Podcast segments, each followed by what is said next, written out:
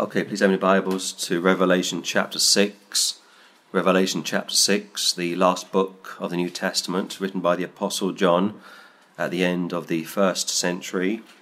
And uh, what you're going to read today is initially what occurs up in the third heaven, and will have direct application to those on the earth. The Apostle John was raptured, chapter 4, verse 1, and he is a good type of the church.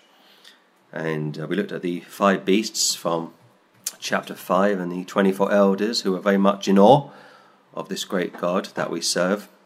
And from that picture of worship, that picture of holiness, intimacy, we arrive at chapter 6, the chapter of death. And I'll explain that as we go through the next 17 verses. But uh, let's start today's broadcast, if we may, in Revelation chapter 6, verse 1.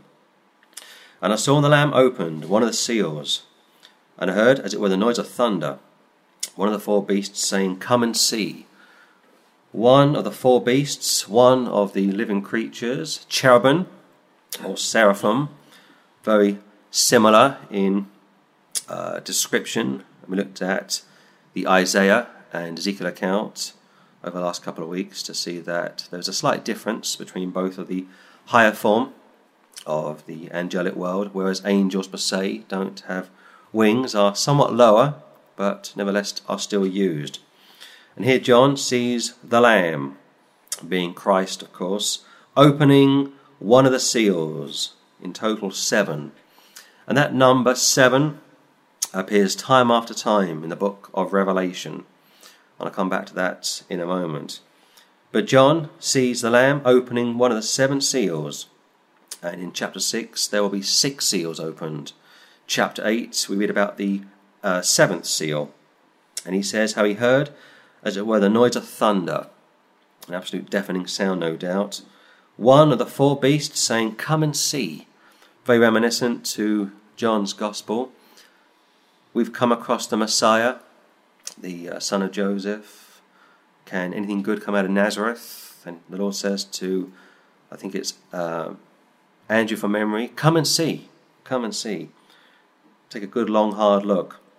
And here the cherubims, the four beasts, are going to be somehow affiliated to the four horsemen, known as the four horsemen of the apocalypse. Look at verse 2, please.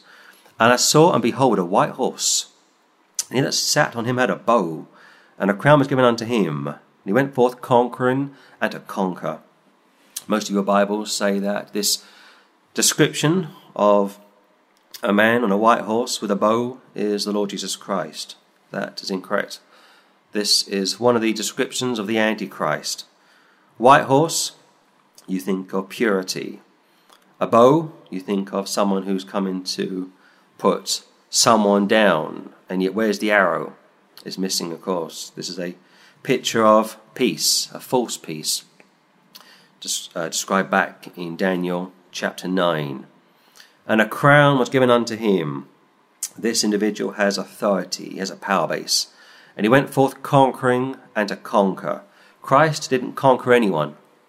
John Calvin would kill over 50 people during his reign of terror back in the 16th century in Geneva, Switzerland. The popes of Rome from the 4th century up until the 19th century killed over 50 million people. Muhammad would kill many people. He, Muhammad, he, the Pope of Rome, he, Calvin, went forth conquering and to conquer. But of course, in the context, it's speaking about the Antichrist, who is yet to arrive on the scene. On top of that, the Antichrist is a great counterfeit of the Christ. And I put it to you this morning that without your Bibles opened, without the Holy Ghost living within inside you, you'd have no idea who the Christ is compared to the Antichrist. And when the Antichrist arrives, after the church has been raptured, most of the world are going to fall for him. They're going to receive him with open arms. Look at verse 3, please. And when he had opened the second seal, heard the second beast say, Come and see. Come and see this, come and see that. Roll up. You get the picture. This is a show like has never been seen before. The second seal has been opened, and the second beast, the second cherubim, or the second seraphim, but probably cherubim, is speaking to John. And he says, Come and see. But don't forget verse 1 the Lamb has opened the first of seven seals. And people say, Jesus is meek and mild. Yes, he was. Son of Joseph, first coming, but second coming, son of David. He's going to come back and put people down. It's going to be his way or the highway. He'll take no prisoners. And that's why we plead with people to get saved. Repent, or else you will perish. Look at verse 4, please. And there went out another horse that was red, and power was given to him that sat thereon to take peace from the earth, and that they should kill one another. And there was given unto him a great sword. A red horse, power, authority was given to him, granted to him from heaven. Christ will say to Pilate, You have no authority over me. If it hadn't been given to you from above, you were told over in uh, Romans 13 how the powers that be are ordained of God. You were told to pray for those in authority, not to vote for them. There went out another horse that was red. Verse 4. Red, of course, denotes death. And power was given to him that sat thereon to take peace from the earth. At the moment, we have a peace which is limited. We have freedom, which is limited. We have the ability to do what we do. And as long as we have that right, especially in the West, let's take advantage of it. But the day is coming when peace will be taken from the earth, and that they should kill one another. When I first read this some weeks ago, I thought to myself, I just wonder if the horseman from verse 2 is going to kill the horseman in verse 4. And I looked at some of my commentaries, and not one of them picked up that thought. And there was given unto him a great sword. So a sword has been mentioned in verse 4, and there's no, there's no reason to spiritualize this. I know this book is loaded with symbols, but that's okay. If we take our time, we can decipher the symbols. But it says again that they should kill one another. It seems to me, like I say, that the first horseman of the apocalypse, verse 2, is going to kill the second horseman of the apocalypse, verse 4. I may be wrong when I say that, but that's what I'm thinking about, even this morning, as I'm reading this and recording this message. But they get power from heaven. And that goes back to Romans chapter 13. Now, the powers that be are ordained of God. And I'm no Calvinist, but I do believe that Almighty God is sovereign. The Jews called him El Elyon. Look at verse 5, please. And when he had opened the third seal, I the third beast say, Come and see. And I beheld, and a black horse. And he that sat on him had a pair of balances in his hand. Most people think that when you die and you go into the next life, you pass over, as they say, that you arrive at the gates of heaven, and St. Peter is there with a register, a piece of paper, a checklist, and the first thing he says to you is, Is your name here? Who are you? And you start to sweat, and you hope that your name's in that list and if it is, you say, Praise the Lord, and you go through, and the pair balances are brought into the equation, and the Lord starts to weigh the two up. People say, Well, my good works should outdo the bad works. I'm a good Muslim. I follow the five pillars of Islam. I'm a good Catholic. I go to Mass at least twice a year, do my rosary, my deeds and my beads. But here, you've got this third seal being opened, a third beast is still speaking to John. Come and see. Take a look at this. And I beheld, and lo, a black horse. So we've gone from a white horse to a red horse to a black horse. This is not black beauty. And I beheld, and lo, a black horse. And he that sat on him had a pair of balances in his hand. Masculine pronouns. I'm sorry, but this is a book written by men, concerning men for the most part. The first person that was made was a man. The second man that was created was a man, Christ Jesus. You're either in Adam or you're in Christ. And that's not chauvinism.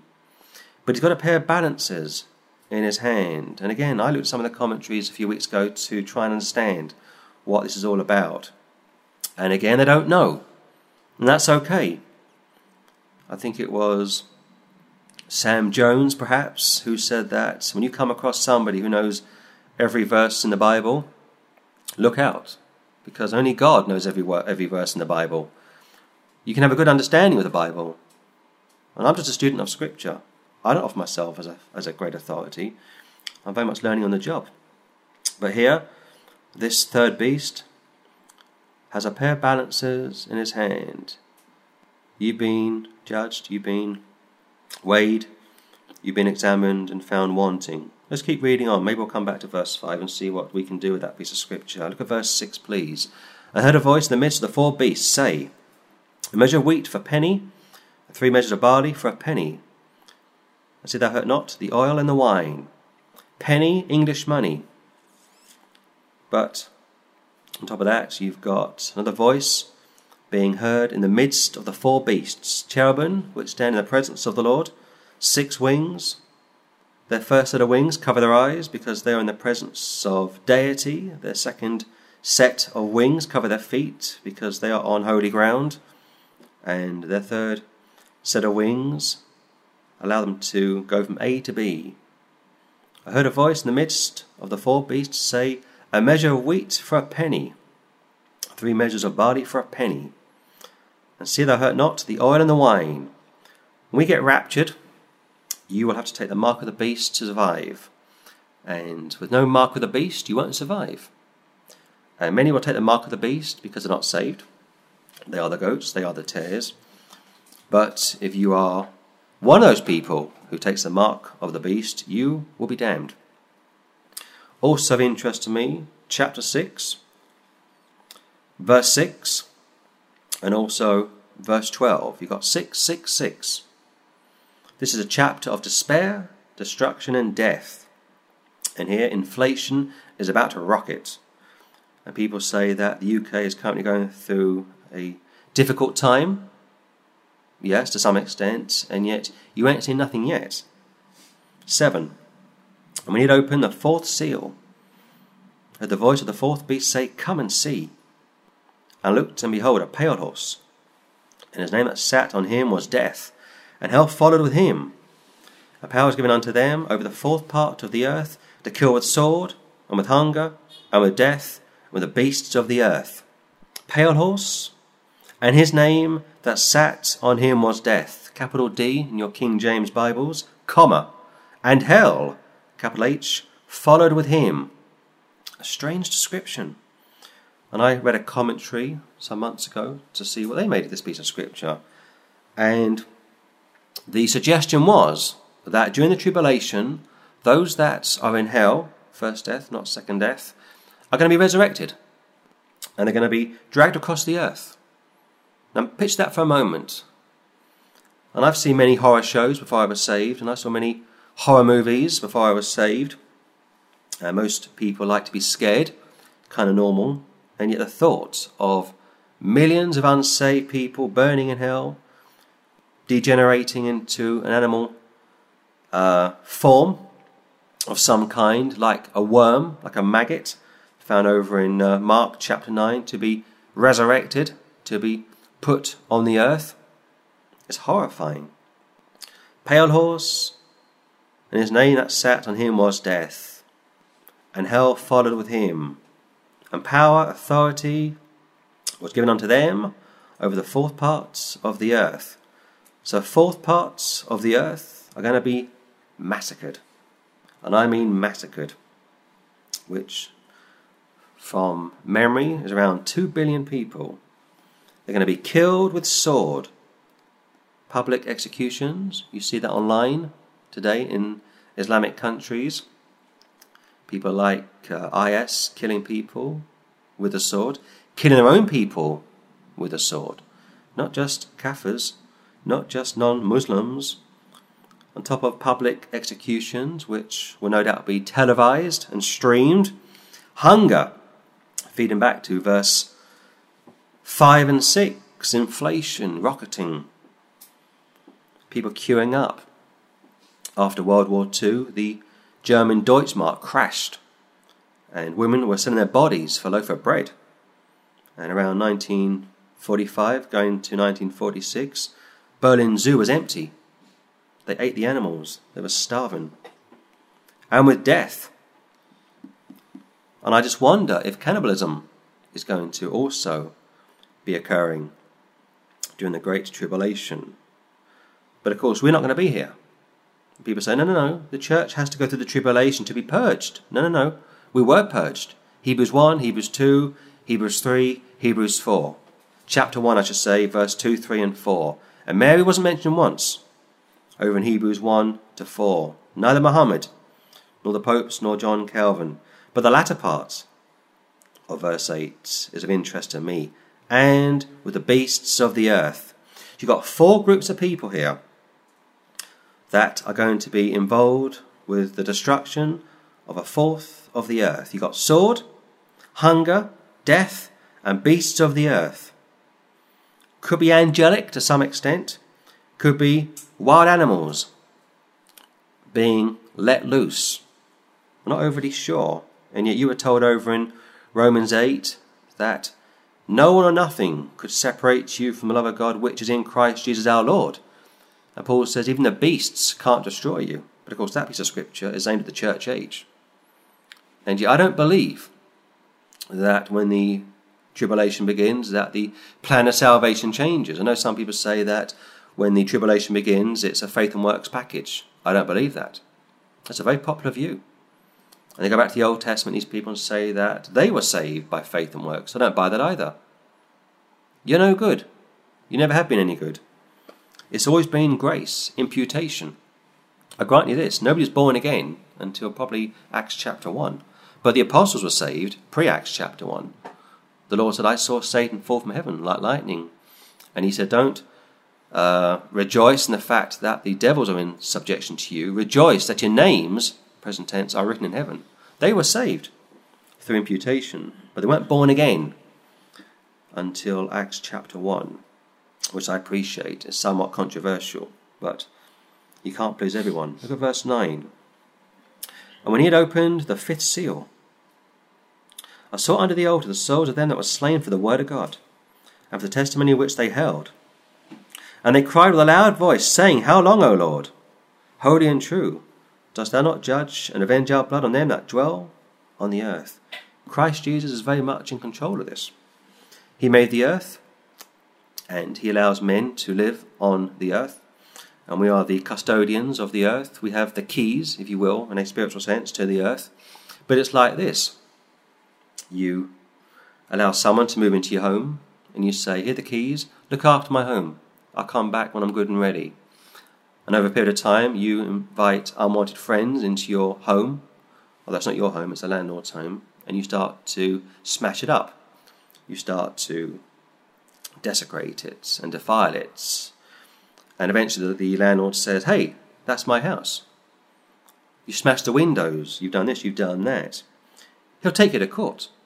That's his right. And if somebody was to be found dead in his home, you go before a court and you'd be, uh, you be found guilty of manslaughter, perhaps, or murder. How much more when you defile this earth and you kill people and you abuse people Christ has the keys, which are non transferable. He has the title deeds to this earth, chapter 5. And here, as the creator of the earth, as the landlord of the earth, he's going to punish the earth. And this is something which almost no church in the UK would even dare speak about. They will spiritualize this piece of scripture. Meek and mild Jesus, hmm. And when he'd opened the fifth seal, nine, I saw under the altar Third heaven, the souls of them that were slain for the word of God, martyred for the word of God, lowercase w, in your King James Bible, for the testimony which they held. These people lived it. These people were something else. And this crowd of individuals mirror what I read about two years ago from Fox's Book of Martyrs. Such were detained interrogated, tortured, abused, and yet didn't deny the Lord nor the faith. But they are pictured here under the altar, crying out with a loud voice How long, O Lord, holy and true, dost thou not judge and avenge our blood on them that dwell on the earth? And the question gets asked Can we see in heaven what is going on on the earth? And I say no. I don't believe we can see what is going on on the earth. What we've got here are a picture of saved people similar to Luke 16 19 to 31, where you've got the rich man arriving in hell, and I mean hell, seeing Father Abraham, communicating with him, and Father Abraham is able to communicate back. A two way dialogue. Both have died as they lived, one saved, one unsaved, and both seem to have retained their attributes whilst on the earth. This crowd just arrived in glory. Their souls are in the third heaven, but their bodies are probably in the ground. And therefore, when we get to chapter 21, the great white throne judgment, you're going to have two crowds of people resurrected the saved and the unsaved. People think that that judgment is for the church. No, it's not. The church was raptured. Chapter 4, verse 1. In my father's house are many mansions, and when not so would have told you. I go to prepare a place for you, and when not so would have told you. And I'll bring you to myself, that where I am there you may be also. There's a great picture of the rapture. Those that get resurrected in Revelation chapter 20 are tribulation saints, those that died saved. But they're going to be resurrected at Revelation 20 to get their crowns, their rewards, not their salvation. That was dealt with on the cross. So, what you got here from 9 and 10 are souls of those that were slain for the word of God, absent from the body, present with the Lord, no purgatory. They go straight to the third heaven. Their souls are physical, their souls are bodily shaped. You got that account again from Luke 16. He had eyes, he could see, he could hear, he could speak, he could feel, but their bodies are in the ground. The body sleeps. The spirit doesn't sleep, but the body sleeps, awaiting the resurrection. And they are crying out to the Lord, How much longer, O Lord? When are you going to judge us? For we have been martyred for our faith. So at best, you've got a crowd arriving in eternity, a special crowd who are impatient and wanting judgment. We can't get from this piece of scripture the belief that they're able to see earth from the third heaven. And if you could, it would be, it would be quite uh, upsetting. Verse 11 And white robes were given unto every one of them, and it was said unto them, They should rest yet for a little season, to their fellow servants also and their brethren that should be killed as they were, should be fulfilled. Sit tight. This is going to run for seven years. You can't speed it up. It will run its own course. You've got white robes given unto them, picturing the priest class, picturing holiness, not imputation. And it's fair to say also from Hebrews 11 that some of us, when we arrive in eternity, are going to get more than others. Some of us are going to get five crowns, some four, some three, some two, and perhaps for the most, or for the vast majority of people, especially in the 21st century, one crown. Because most Christians are indifferent, lazy, white robes given unto every one of them, and it was said unto them that they should rest for yet little season. And to their fellow servants also and their brethren, tribulation saints, not church age saints, that should be killed as they were, should be fulfilled. And that term there, brethren, you think of the Jews. You were told over in Matthew 25 that the Lord says, You've treated my brethren well. My brethren historically are the Jews and yet, of course, Gentiles will be saved throughout the uh, the Great Tribulation. But we are reading a Jewish book, focusing very much on the Jewish remnant that get uh, saved throughout the tribulation. And chapter seven, which we'll look at next week, gives you twelve tribes of the children of Israel, not the church. 12. And I beheld, when he had opened the sixth seal, and lo, there was a great earthquake. And the sun became black as sackcloth of hair, and the moon became as blood. And the stars of heaven fell unto the earth, even as a fig tree casteth her untimely figs when she is shaken of a mighty wind. Stars falling from heaven, you think of angels. Stars are terms for angels. You've got seven stars at the beginning of this book, picturing angels, and yet stars could be literal stars falling from heaven. Great earthquake, the sun becomes black. Matthew 24, a sackcloth of hair. Christ hung on a cross for six hours, and the final three hours of his time on the cross, it went pitch black, and that blackness was seen over in Rome according to one Roman historian whose name escapes me. And the moon became as blood. Yes, this is symbolic, of course, and yet we can still take this, I think, to be literal. Literal stars falling, a literal earthquake, a great mighty wind, which could also picture a counterfeit of the Holy Ghost. And we get that from uh, Acts chapter 2. A mighty wind filled the house where they were sitting. I don't want to stretch it too much. 14. And the heaven departed as a scroll when it is rolled together, and every mountain island move out of their places. We've seen many earthquakes over the years, and we've heard about many people being killed. And it's always terrible when earthquakes happen around the world. The UK doesn't experience earthquakes, thankfully. We have had some tremors over the last several years, but minor tremors. But here, these earthquakes are going to occur, and I believe at the end of the tribulation, this earth will be over a quarter of its current size. I think from memory, this earth will be reduced down to a quarter. In fact, some have suggested even more than a quarter. Cities could disappear, but it goes on to say how the heaven departs as a scroll when it is rolled together and every mountain and island were moved out to their places. That's also found back in Isaiah 24, how the earth spins and how the Lord will consume those on the earth. 15. And the kings of the earth, and the great men, and the rich men, and the chief captains, and the mighty men, and every bondman, and every free man, hid themselves in the dens and the rocks of the mountains. And said to the mountains and rocks, Fall on us, and hide us from the face of him that sitteth on the throne from the wrath of the Lamb.